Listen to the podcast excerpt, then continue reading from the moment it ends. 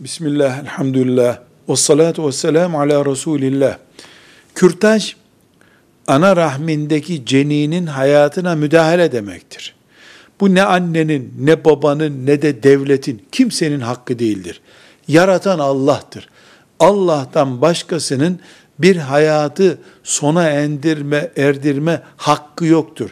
Yani anne veya baba e, bu cenini, rahimdeki bu cenini aldıralım diye herhangi bir şekilde hak sahibi olamazlar. Ama elbette makul bir gerekçe, meşru bir gerekçeyle kürtaj yapılabilir.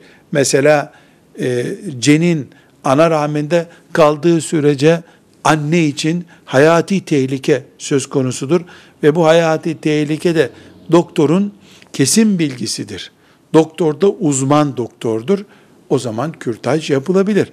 Bunun için özel bir fetva alınabilir. Ama e, benim karnımda e, benim eşimden yaratılmış bir çocuk bu. Ben aldırmak istiyorum mantığıyla bakamayız. Allah'ın verdiği canı alsa Allah alır, başka kimse alamaz. Velhamdülillahi Rabbil Alemin.